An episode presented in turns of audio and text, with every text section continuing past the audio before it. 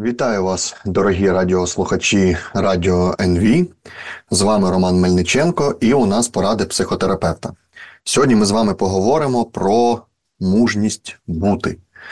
Е, мужність бути як розвиток характеру на виклики тих обставин непереборної сили, які відбуваються в нашому житті. Люди з давніх давен постійно задумувалися про те, як ми можемо кидати виклик реальності, виклик хаосу, виклики невизначеності і так далі. І зараз ми з вами переживаємо важкі часи, і ці важкі часи ми стоїмо, е, напевно, що на початку цих важких часів. Ось тому, що е, іде переоцінка цінностей в усьому світі, да, якісь правила гри змінюються. І десь на глибинному рівні ми, звичайно, це відчуваємо, і ми не хотіли би, щоб е, було занадто погано. Ми не знаємо, як буде. Але що ми можемо робити? Ми можемо робити, щоб правильно розвивати свій характер, щоб правильно дивитися на реальність. І от оця мужність бути це така звичка, такий розвиток таких рис свого характеру, які допомагають нам бути в реальності.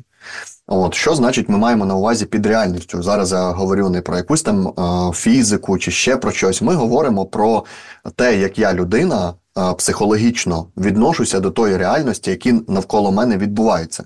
І реальність, яка для мене важлива як для біологічної істоти, це там безпечно, там небезпечно, мені загрожує якась небезпека потенційно, чи мені не загрожує якась безпека. Тобто у нас стосунок з реальністю на першому базовому рівні це безпека, небезпека. Далі ми можемо на це дивитися на те, які там ресурси є. Тому що нам потрібні різні ресурси е, для виживання, і нам треба різні ресурси для того, щоб жити. І потрібні ще якісь ресурси для того, щоб, наприклад, щасливо жити. І тому на, різних рівнях е, діяльності нашої нам потрібні різні ресурси і різні вміння, різні навики. І от навик е, бути, тобто мужність бути перед обличчям реальності, це те, про що ми сьогодні поговоримо. Був такий ну скажімо, мислитель, е, філософ е, Пауль Тілліх, е, який розвивав цю концепцію на рівні філософської мужність бути. Ось і відповідно він роздумував людина, яка пройшла. Теж е, життя якої розверталося е, Друга світова війна, і всі ті кризи, які були перед людством, всі ті революції, революційні роки, які люди переживали. І відповідно у людей усіх трапляється криза. Да? Ми з вами недавно говорили про види криз. Якщо ви не бачили цей ефір, обов'язково зайдіть на радіо НВ, попутно підпишіться на YouTube Радіо НВ. І знайдіть список поради психотерапевта, і там ви можете знайти про кризи, там про вікові кризи, про особистісні, про системні, про кризи, які трапляються від переживання біля смертного досвіду, от множинні кризи. Тобто там ми розібрали з вами по поличках, які бувають види криз. Так от сьогодні я хочу поговорити, що нам може допомагати е, протидіяти, да, протистояти е, цим кризам. І от Пауль Тілліх він роздумував про те, він бачив, що якою люди переживають кризи, в які вони впадають депресивні стани, відчай. Ось ну і багато чого е, з цього. І не тільки він про це думав. І якраз коли ми переживаємо важкі часи, це той момент, коли потрібно, е, якщо ми раніше не робили це, якщо ми раніше не працювали е, над тим, як боротися з тривогою, як шукати сенси життя, е, як е, боротися з якимись апатичними депресивними станами, ось або як запобігати розвитку таким станам, так то зараз той час, коли ми маємо це робити. Тому що для того, щоб нам перемагати, нам потрібно всередині е, бути максимально зібраними, е, налаштованими, е, то щоб нас не зламала зневіра, безнадія. Тобто боротьба проходить і в глибинах кожного нашого серця з вами. І тому е, Пауль Тілліх.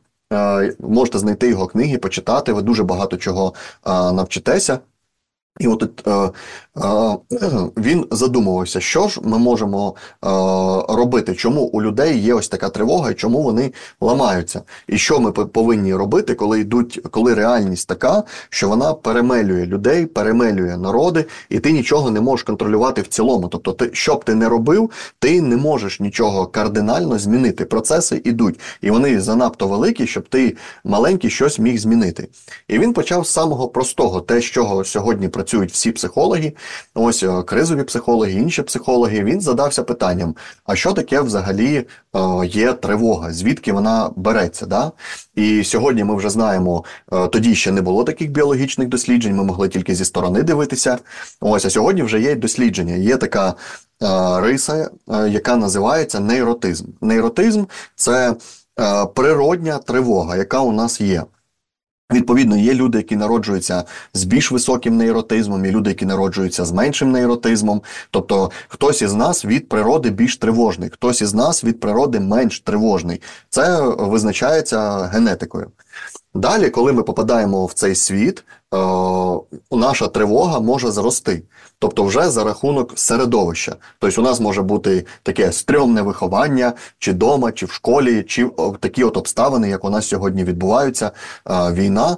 На фоні цього психіка людини може ставати більш тривожною, да? більш вразливою до того, щоб виживати в тривожному світі. І тому люди тривожні стають ще більш тривожними, аж до якихось тривожних розладів. Люди менш тривожні стають більш тривожними. Тобто така. Але Пауль Тілік підійшов екзистенційно. Тобто він е, запитав: ось ця тривога, яка у нас є, е, звідки вона береться?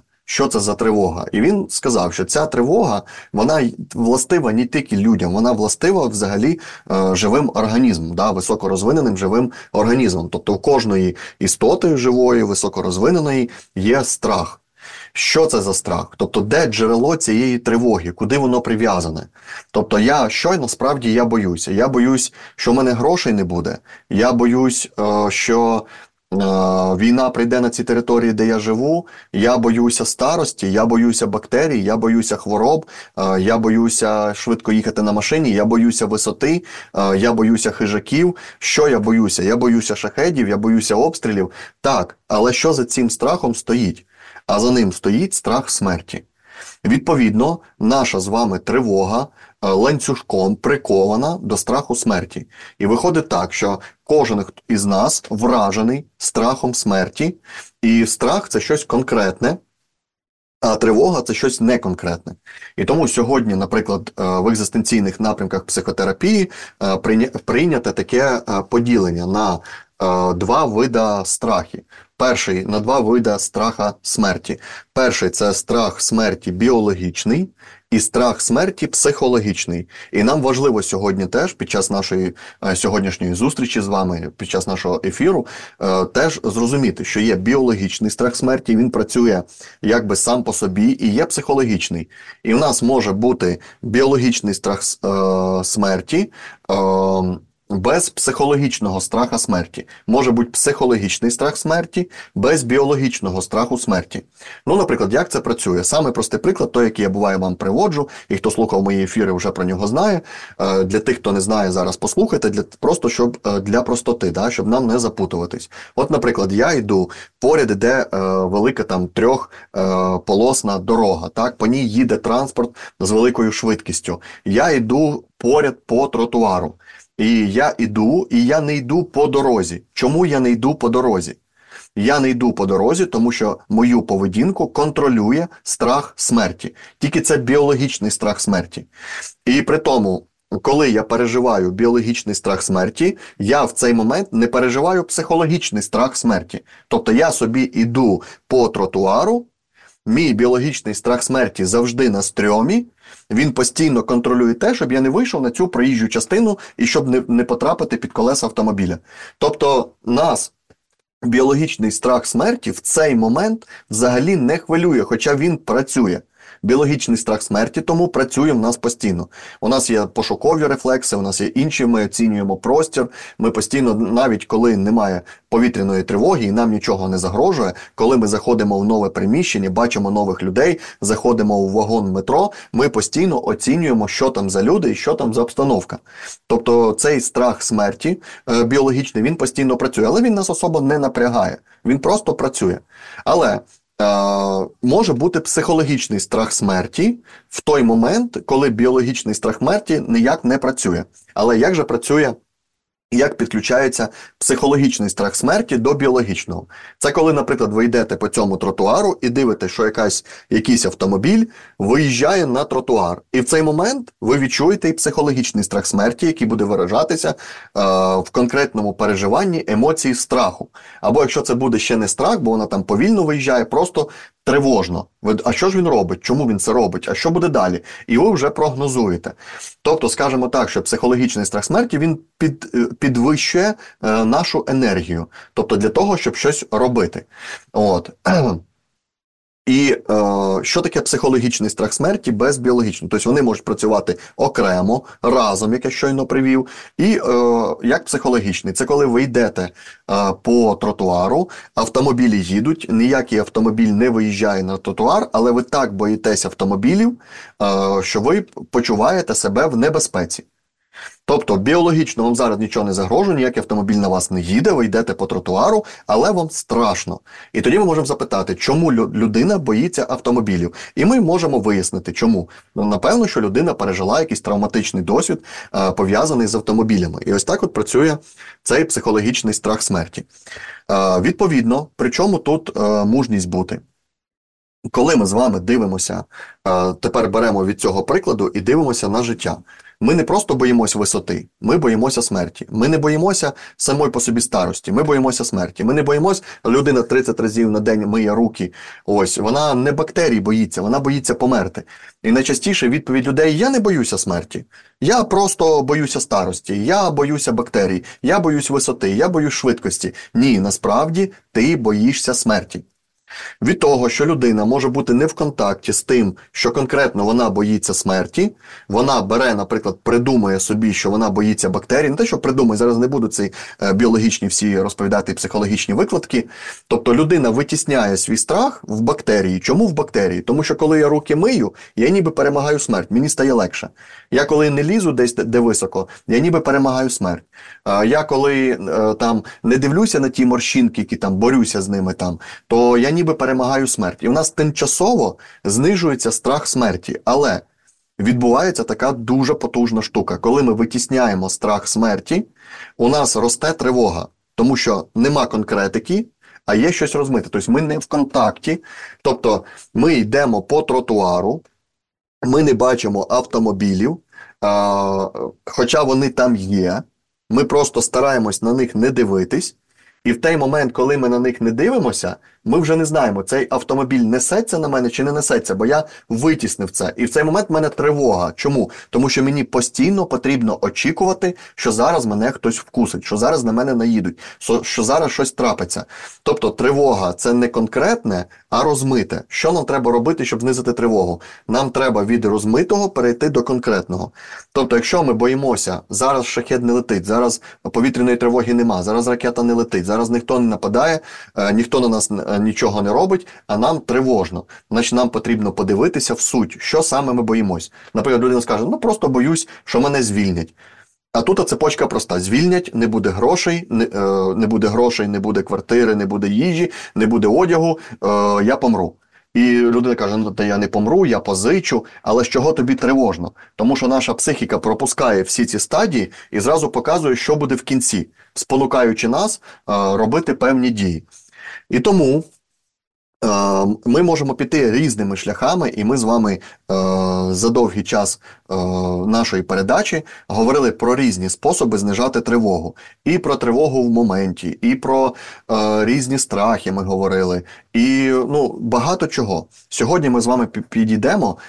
Більш так кардина стратегічно, да, що ми можемо розвивати свій характер, ми можемо розвивати мужність бути перед обличчям реальності. І відповідно, що це означає? І Пауль Тілліх, про якого я сьогодні згадував, він каже, що мужність бути. Це такий е, стан, в якому ми можемо стати перед обличчям реальності, ну, наприклад, перед страхом смерті, і е, сказати цьому так.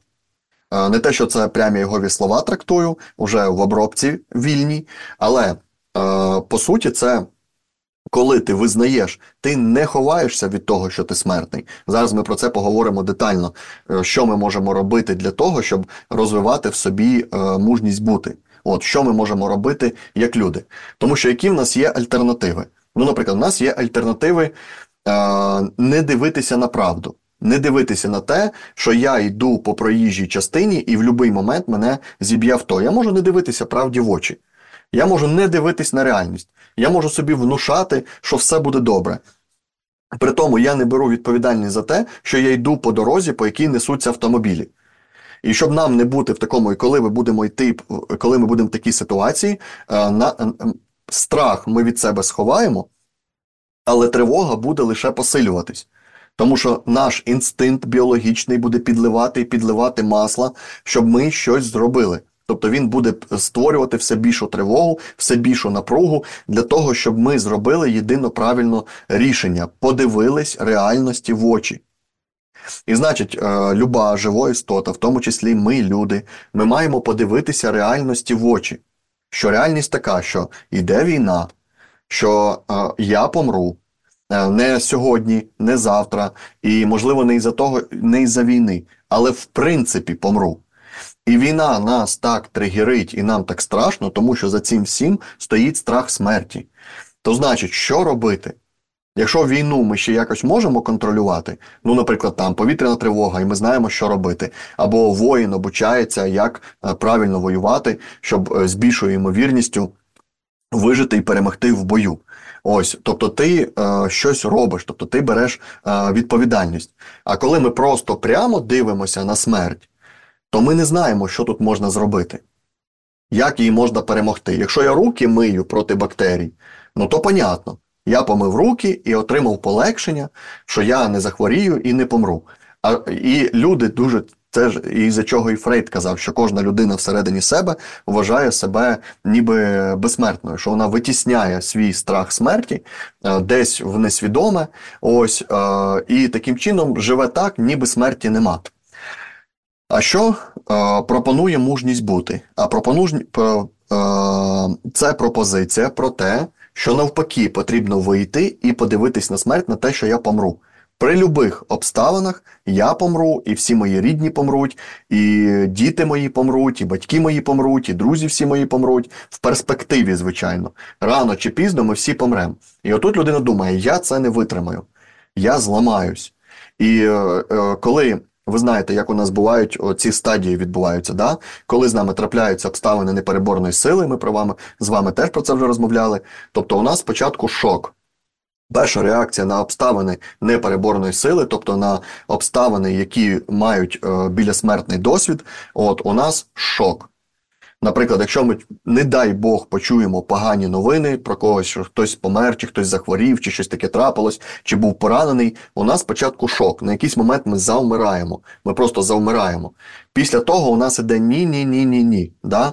Тобто іде заперечення, тобто наступна стадія якоїсь шокуючої інформації або переживання обставин непереборної сили, потім іде заперечення. Звичайно, що іноді в людей може по-різному відрізнятися, але середньостатистично. Після того, коли ні-ні ні закінчується, коли заперечення закінчується, починається стадія депресії. Депресії не як е, захворювання, а депресія як депресивного стану. Якось мені писали, що депресивний стан і є депресія. Нічого подібного. Депресивний стан це депресивний стан, а депресія це депресія. Хоча іноді це може бути як синоніми, але в даному контекстному випадку наступає стан подавленості депресивний стан, подавленості, апатії, безсилля, зневірі, безнадії оце все, які потім може перерости в захворювання депресія, але може й не перерости. А, Відповідно, в цій стадії, е, і от людина боїться втрапити в цю стадію депресії, апатії, безсилля, тому що, ну, якщо я помру, то в чому сенс взагалі? Але ти помреш. І тоді людина каже: так в чому ж сенс взагалі? Що ж тоді робить? Але справа в тому, що коли е, проходить стадія депресії, відбувається зовсім інше з людиною, те, що людина не очікує. Один із важливих символів людини е, із самої древності це символ Фенікс, птиця Фенікс. Коли ми з вами говоримо про птицю Фенікса, тобто люди придумали цей символ не просто так. Через цей символ е, людина описувала саму себе, що ми маємо схильність до е, відродження, переродження. Е, трансформації, внутрішньої переміни, е, переміни своїх сенсів. І для того, щоб відбулися сильні переміни, людина має попасти в кризу. Так само, як і на рівні держави, щоб держава змінилась, вона має потрапити в кризу. Е, в кризу не потрапляємо тільки ми тоді, коли ми. Готуємо себе до певних криз, е, і у нас є план, як в них діяти в цих кризах.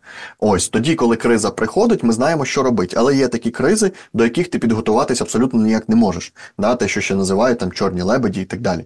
Тобто є такі кризи, до яких ти не можеш приготуватися. Е, і тобі приходиться е, наново адаптуватися до цієї кризи. А щоб адаптуватися до кризи, тобі треба змінитися. Тобто пристосування до кризи це зміни. І ми з вами багато разів говорили про те, е, що є три способи адаптації: два неправильних, один правильний. Можете подивитися минулі списки і знайти ці передачі, подивитися, це дуже важливо. Я розповідаю, як правильно адаптуватися, коли кризові обставини. Е, і відповідно. Е, нам здається, що якщо я стану перед обличчям смерті і подивлюсь на неї і визнаю свою смертність, я впаду в депресію, на що ж мені жить? Е, ну, все, на цьому кінець. І хорошо, давайте уявимо собі. От ви, ви чисто гіпотетично визнали, да, я помру. Це дуже-дуже сумно. І ви сидите. Ну, наприклад, ви сидите і плачете хвилину або навіть годину. Ну, от, наприклад, півдня ви проплакали. Що далі трапиться? А далі життя переможе. Як би це зараз не звучало, Далі життя переможе. Просто візьміть і пофантазуйте, примініть до себе, що значить життя переможе. Тому що, може, ви захочете в туалет. І прийдеться вставати і жити. Може, ви захочете пити води, і прийдеться вставати і жити. Може, ви захочете ще чогось, і ви, ви, е, треба буде встати і поїсти. І коли ви візьмете цей стакан води і по цей, і ви відчуєте, що ви живий або жива. Ось воно, я ще живий. Відповідно, чи хочу я не жити? Ні, я хочу пити цю воду, я хочу їсти цей борщ, я хочу обнімати своїх рідних, я хочу обнімати своїх дітей. Я це хочу. Але я помру. То що? В мене є скількись часу. В мене є скількись часу. І від мене залежить, як їм розпоряжусь. І отут мужність бути. Незважаючи на те, що я помру, я кажу життю так. Ось що таке мужність бути. Незважаючи на те, я хочу прожити своє життя. Незважаючи на труднощі, я хочу прожити. Незважаючи на якісь обставини, я хочу прожити. Незважаючи на те, що є смерть, я хочу жити, що є несправедливість, я хочу жити, що є війна, я хочу жити, я хочу жити і прожити, і розпорядитися тим відрізком часу, який у мене залишився, найкраще. Як це робити і розвивати мужність бути, будемо говорити в другій частині нашої зустрічі. А зараз новини та реклама. А ми повертаємося з вами Роман Мельниченко на хвилях радіо НВ, і у нас поради психотерапевта. Зараз ми говоримо з вами про мужність е, бути. І ми договорились з вами до того, що після депресивної стадії, коли ми подивилися смерті в очі, ми залишаємось далі живими. І виявляється, що у нас є якийсь час. Ми точно не знаємо, який у нас є час. Може день, а може 10 років, а може 100 років. Ми не знаємо скільки. Єдине, що ми знаємо, що в нас є якийсь час, який ми можемо використати. Що нам не допоможе? Нам не допоможе сидіти і журитися, нам не допоможе плакати, нам не допоможе кричати, що це несправедливо. Нам це все не допоможе. Але все це ми маємо прийняти, оплакати і е, прийняти, що це так. А далі життя перемагає, тому що треба далі жити. І відповідно в житті є те, що нам не допомагає. Наприклад, нам не допоможе стати мізантропом, нам не допоможе стати нігілістом, нам все це не допоможе. Чому не допоможе? Тому що ми будемо жити погано. Той час, який в нас залишиться, ми будемо нещасними. А єдине, що важливо, якщо ми залишаємось жити, це щоб в житті було це щастя. Але якщо людина біжить просто за щастям, нічого в неї не вийде. Єдине, за чим треба бігти, це за сенсом за сенсами жити. І коли ми біжимо за сенсами жити, ми будемо і отримувати і переживати щастя жити. А, Про сенси жити теж у нас є передачі, які раніше ми записували. Їх там декілька, точно я вже не пам'ятаю, може три передачі присвячених сенсам, які я і сам веду, і з колегою своїм а, веду. Ось тому ви можете туди зайти і е, е, передивитися, так? І література по це є. Сьогодні ми будемо продовжувати. Тобто, ось ця мужність бути, звідки вона зароджується? Вона зароджується з того, що у мене є якийсь час, і я визнаю, що в мене є якийсь час, і мені треба з тим часом щось робити. І в цей момент трапляється е, після кризове зростання, після травматичне зростання. Після травматичний розвиток, е, тому що визнання своєї смертності наносить мені рану, робить мені якусь травму. Але після цього у нас запускається переосмислення. Якщо у мене є якийсь час, що я буду робити з тим часом? Тому що доки ми думаємо, що у нас життя безкінечне, доки ми думаємо, та колись ще щось там зроблю, та колись я ще е, обніму свою дитину, та колись я ще обніму свою маму чи тата, та колись я ще там поміняю роботу, та колись я ще щось, а тут ти визнаєш, що нема ніякого колись. Ти не знаєш, скільки в тебе часу. І в цей момент тебе виникає ця мужність. Я не знаю. Але що я точно знаю? Я точно знаю, що я хочу пити, хочу їсти. Що е, я хочу любити цих людей, я хочу з ними бути, я хочу насолоджуватись з ними спілкуванням, я хочу їх обіймати. Я хочу робити цю роботу, тому що в цій роботі для мене сенс і радість і щастя. Може, це не якась там така велика робота, про яку десь там розказують про успішний успіх. Просто я люблю це робити руками. У мене колись був клієнт, який прийшов і такий. Е, криза сенсів у людини була, що от я такий лузер там і так далі. Вияснилося, що ця людина робить меблі. Робить меблі, і ці меблі задорого купують.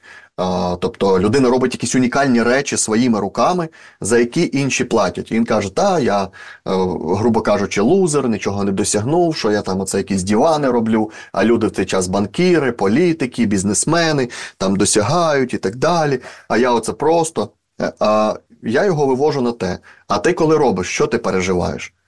І він повністю в потоці, він повністю в тут і зараз, він в повній насолоді. Він каже: Я роблю щось нове і не знаю, що вийде. Може, вийде гарно, може вийде погано, я не знаю. І людина в чистому, в чистій творчості.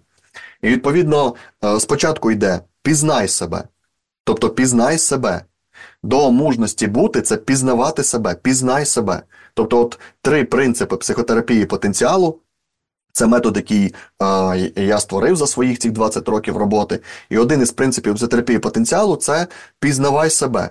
Тобто я допоміг цьому е, моєму клієнту пізнавати себе, що він щасливий, коли він це робить, тому що це чисте творчество, це те, що йому подобається. Він пізнав. Після того, як ти пізнав себе, треба прийняти себе. Не те, що ти всього себе пізнав. Ти про себе пізнав якийсь аспект. О, Що треба після цього робити? Прийняти себе. Прийняти себе. І третій крок, який ми маємо робити, це діяти.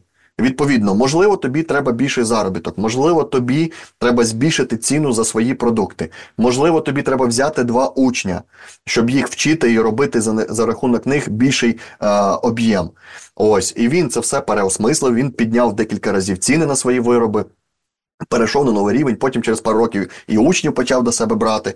А, Тобто, смисл не в тому, він не хотів стати бізнесменом, стати тим успішним успіхом, який нав'язується, і звучить з кожного там інстаграма, чи там телевізора, чи ще чогось. Ні, тобі потрібно пізнати саме себе, тобі треба прийняти себе, тобі потрібно діяти. І відповідно, перше із е, мужності бути е, це пізнання себе, прийняття себе і потім, згідно цього, діяти у світі. І це процес розтягнутий. А коли ти розумієш, що ти е, помреш, це тебе е, дає тобі мужність пізнавати себе, пізнавати про себе правду. Що насправді я такий, що насправді мені подобається ось це. Е, потім я це приймаю і міняю своє життя. Тобто може бути зворотній процес. Людина може займатися, ну, наприклад, там бухгалтерією, а мріє не знаю, співати. І, можливо, вже це не стане твоєю повністю професією, але, можливо, ти зможеш е, на весіллях співати, на день народженнях співати, е, і таким чином ще підробляти, да? або просто хобі, піти і почати співати, і почати співати або грати в інстаграмі. Люди тобі будуть ставити якісь лайки, можна буде потім Patreon відкрити, і там якісь донейшни люди, люди будуть скидати. І, можливо, це не стане твоєю повною професією. Але ти знаєш, я помру а я це люблю робити. І я хочу бути більш щасливим. Ось. І тому е, на, наступний крок до мужності бути це розвивати е, смак до життя, розвивати любов до життя. Е, вчитися жити так, щоб реалізовувати те, що мені подобається, і отримувати від того якусь насолоду. І буває, коли я своїм клієнтам це розказую, вони вмикають і кажуть: ну це ж не на часі. Е, не на часі співати, не на часі танцювати, не на часі робити своїми руками дивани. Що саме не на часі? Не на часі жити. Ось. Е, і відповідно працюючи багато із військовослужбовцями, тому що це один із напрямків постійної роботи, і є ті військові, які зараз перебувають прямо в Збройних силах України або звільнилися вже, демобілізувалися. Ось все одно про що б ми не говорили, ми говоримо про життя. Все завжди тільки зводиться до цього. Ти живий чи ні? Ти можеш сказати життю так, у тебе є мужність бути, незважаючи на те, що війна, незважаючи на те, що ти помреш, незважаючи на те, що ти поранений або щось з тобою трапилось, в тебе є мужність далі бути. Якщо нема, чому нема? Що зламалось, де зламалось? І ти йдеш і шукаєш, де що зламалось і е, відновлюєш. І як ми знаємо, що нам добре, це тоді, коли ми хочемо жити. Колись Фрейд, Фрейд сказав, що людина, яка шукає сенс життя, вже втратила його. Тобто, коли людина втрачає сенс життя, вона не хоче жити. І відповідно, із інших цієї мужності бути, чому це пізнавай себе, це шукай сенс свого життя. Хто ти, який ти, які твої бажання, за чим ти хочеш іти, що робить тебе живим. І відповідно це питання ми можемо задати, що тебе робить живим під час війни, що тебе робить живим в таких то обставинах, що тебе робить живим. І відповідно, ну, наприклад, коли працюєш з людиною, яка отримала е, ураження, якесь е, інвалідність якусь в результаті там бойових дій чи е, прильотів, завжди йде про те, е, про внутрішнє зцілення, тому що в людини є шок, в людини є депресія. Ось, і потім починається фаза прийняття. І от в цій фазі прийняття, але все це треба людині допомогти прожити. Ми не можемо перескочити із фази шока, із факи, із фази заперечення, із фази депресії відразу у життя. Щоб впригнути в життя, треба проробити дуже велику роботу над собою внутрішню. І оце є мужність бути. І іноді у людини немає мужності бути. Тоді треба хтось, щоб стояв зі сторони і тримав поряд той, хто в кого є ця мужність бути і в кого ця мужність бути всередині є така, що вона передається і другій людині. Ти зараз не можеш е, сам іти, я буду поряд з тобою йти. Ти зараз не бачиш е, сенсів свого життя, а я бачу сенс твого життя. Ти зараз не розумієш, для чого тобі далі жити, а я можу предположити, е, навіщо тобі далі жити. І за рахунок зовнішнього ресурсу Людина проживає ці стадії, і в якийсь момент вона попадає е, із шока в заперечення, із заперечення в депресію, із депресії в прийняття. І прийняття теж довго триває. Ось. І в цей момент людина починає опиратися на себе. І в цей момент вона починає оживати її життя починає обростати новими сенсами. І в той момент, в якийсь момент, людина встає і каже: Та я кажу життю так. У неї вернулась мужність бути, і вона вже буде справлятися із своєю, ну, наприклад, інвалідністю, чи ще чимось, чи з чим там в нашому житті не було, з тими небезпеками, які життя нам несе, тими негараздами, які життя несе, тими потенційними стражданнями, які нам життя несе. Людина встає і каже: Я не знаю, як там далі буде, які ще мені виклики принесе доля, але я кажу життю так. І наступне, що допомагає цьому, це прийняття вразливості. Тобто, наступне, що підсилює нашу мужність бути, це прийняття власної вразливості. Коли ти кажеш, я просто людина. Я вразливий. Тобто ми з вами йшли від того, що ми приймаємо смерть, і ми бачимо, що це може на нас е, впливати е, позитивно, а потім ми приймаємо свою вразливість. Я вразливий до бактерій, і до швидкості, і до цих всіх е, обстрілів. Я вразливий, тому що я просто людина. Що мені дає, коли я приймаю свою вразливість? Більше турбуватися про себе правильно харчуватись, не вживати наркотики, е, не пити багато, там, не курити. Ось, е, І я кажу цьому так. Ось. Так коли йде повітряна тривога, не ігнорую, а ховаюся. Тому що я вразливий. І мої рідні вразливі, ми всі вразливі. І людина, яка приймає свою вразливість, вона не йде по морозу е- розхристаною під, без шапки і так далі. Вона каже: Я вразливий, я можу захворіти, у мене може бути запалення легень, у мене може бути менінгітики, ще щось. Ні, я про себе турбуюсь, бо я просто людина, я вразлива людина. Ось. Е, далі це е, прийняття реальності. Реальності як сукупності. Тобто, коли ми йдемо, шокуємось, тобто, коли ми приймаємо свою смертність, ми приймаємо реальність. Коли ми е, приймаємо свою вразливість, ми теж приймаємо реальність. Але ще в прийнятті в реальності це прийняття того, що є е, з нашої точки зору несправедливість, що життя несправедливе, що от, такі війни, за що ми це заслужили. А в житті це є. І справедливість, несправедливість можна розглядати з такої позиції, що сонце світить це справедливо чи несправедливо по відношенню до мене. І, наприклад, якщо мені зимно і холодно, я виходжу на сонце, і мені кажеться, о, сонце, це так хорошо, ну тобто справедливо. А коли я опиняюсь десь в пустелі, і в мене води нема, і може немає чим прикрити, і починаю згорати, то вже це несправедливо, хоча це те саме сонце світить так само. Ось. І от прийняття реальності життя, що в житті є такі несправедливості, вони готують нас до того, як життя працює в принципі.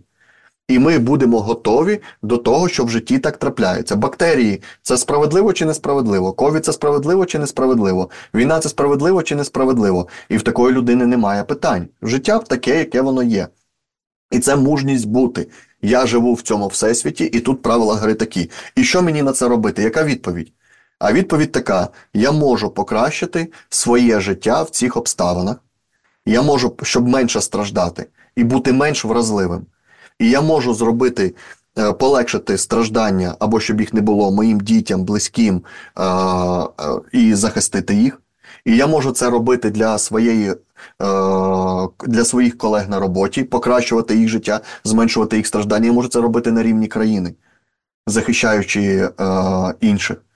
І тому я відповідь на свою вразливість і на реальність, і на страждання в світі це бажання зробити його більш справедливим, більш кращим, щоб в ньому було е, менше страждання і так далі. І у людини це бажання, е, скажімо, приносити пользу і наносити добро виникає із прийняття смертності своєї і інших, вразливості своєї і інших, і реальності життя, яким воно є. І тоді виявляється що наша культура, культура, е, тому що ми, люди, творимо культуру, а культура творить нас. Вона вся існує для того, щоб зменшувати страждання, щоб зменшувати вразливість, щоб зменшувати цей страх смерті. І коли ми з вами виходимо на вулиці, там існують правила. І ці правила покликані не для того, щоб нас обмежувати і загнати е, в стойла, а для того, щоб створити максимально безпечний простір для проживання кожного. Ось тут ми ходимо, а ось тут не ходимо. Тому що ми вразливі. І тут ми не можемо переходити, бо тут автомобілі їздять. І це турбота. Хтось про це потурбувався, щоб ми були в більшій безпечності, щоб ми е, менше страждали, щоб ми менш почувалися вразливими і смертними. І це правда про реальність, що реальність вона може бути для нас е, небезпечна. І ті повітряні тривоги, які вмикаються, і ті повідомлення, які приходять на телефони, все це хтось потурбувався, щоб ми менше страждали, щоб ми е, хтось врахував нашу вразливість. І коли е, ми живемо в будинках, це хтось потурбувався про нашу вразливість. Тому що будинок хтось проєктував так, щоб він нас захищав від негоди, від спеки, від холоду, від е, змій, від хижаків, від комарів, від цього всього. І хтось потурбувався привезти туди чисту воду, щоб ми не отруїлися, і щоб прийшло тепло, і щоб прийшла електрика. Все це турбуються про світ інші люди, усвідомлюючи нашу вразливість. І чим сильніше ми з вами, хто слухає сьогоднішній ефір, це розуміє, тим більше добра ми будемо хотіти робити.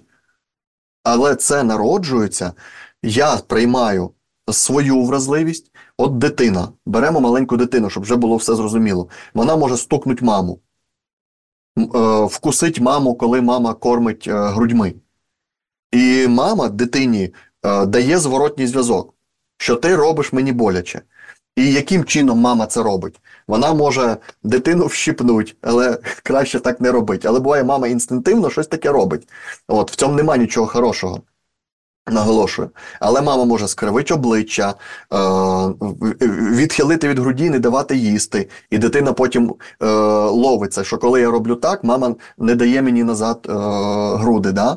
Ось. І дитина через те, е, ми наносимо якусь травму дитині і вона через травму собі розуміє, що вона наносить травму іншому. Ось і без цього ми ніяк, тобто ми ніяк не можемо вийти. Ми все пропускаємо лише через себе. Емпатія зароджується, чого психопат або соціопат не може відчувати е, співпереживання емпатії. Ось тому, що це те, як він всередині себе відчуває. Емпатія, у нас є зеркальні нейрони. Коли я дивлюся на вираз обличчя людини, яку я люблю, і у неї там біль, у мене на обличчі стає приблизно той же самий вираз болю, тобто я реагую на це буквально копіюючи, і в цей момент ті е, зони болю в мозку загораються ті самі, що й в тої людини, яка від чогось страждає. І відповідно, коли я бачу, як страждає інша людина, я сам страждаю. Але спочатку я зрозумів, що таке страждання на своїй власній шкірі. Я пропускаю це через себе. Що якщо маму стукнуть по носі, то що буде, якщо мене стукнуть по носі? Мені це сподобається чи ні? І можна собі уявити, що коли мені стукнуть, мені буде неприємно, бо я колись падав, я колись розбивав носа, я колись збивав колінки, і я знаю, що це травма, що це боляче. І людина каже: Ти пам'ятаєш, як ти колінки розбив? Боляче. Отак мені зараз боляче, бо ти мене стукнув. І дитина через свою шкіру пропускає це і розуміє. І тому, дорогі мої, тобто прийняття своєї смертності це прийняття смертності інших людей. І ти вже більш поважаєш цих людей і цінуєш їх життя. Прийняття своєї вразливості веде до того, що ти визнаєш вразливість в інших людях, і ти хочеш бути акуратним, толерантним, ніжним з людьми, тому що ти також хочеш, щоб і з тобою було. Але якщо людина цього не визнає, то вона обростає отою шкірою, нечутливістю, нетолерантністю. Ось і вона тільки може кричати, звинувачувати ті сякі, ті розтяки. Ось і нема тої ніжності, тої толерантності, тої любові, яка має бути е, між близькими людьми. А хто е, мені близькі люди? Це ті, які на моїй службі, хто допомагає мені жити і створює для мене середовище, в якому мені легше жити, в якому я почуваюся не таким вразливим і не таким смертним. Тобто, кожен, хто е, будує мій будинок, прибирає мої тротуари, шиє мій одяг, всі ці люди е, вони участвують так чи інакше в моїй долі. І я починаю переживати, що це українці, що це ми разом, е, але це все породжується із середини. Ось а, тому мужність бути, да, пізнавай себе, приймай себе, дій, тобто це про сенси життя, про те, хто я, прийняття своєї смертності, прийняття своєї вразливості, прийняття реальності і розвитку смаку до життя. Любові до життя. І таким чином любові життя е, інших людей. І тоді ти розумієш, як ти стоїш на службі життя, щоб допомагати іншим краще жити або захищати їх спосіб жити. І тоді це для тебе не якісь порожні слова. Ти розумієш, які ти можеш робити внесок, щоб я менше страждав, і інші менше страждали. І щоб вони могли жити так, як хочуть, і я міг жити так, як я хочу.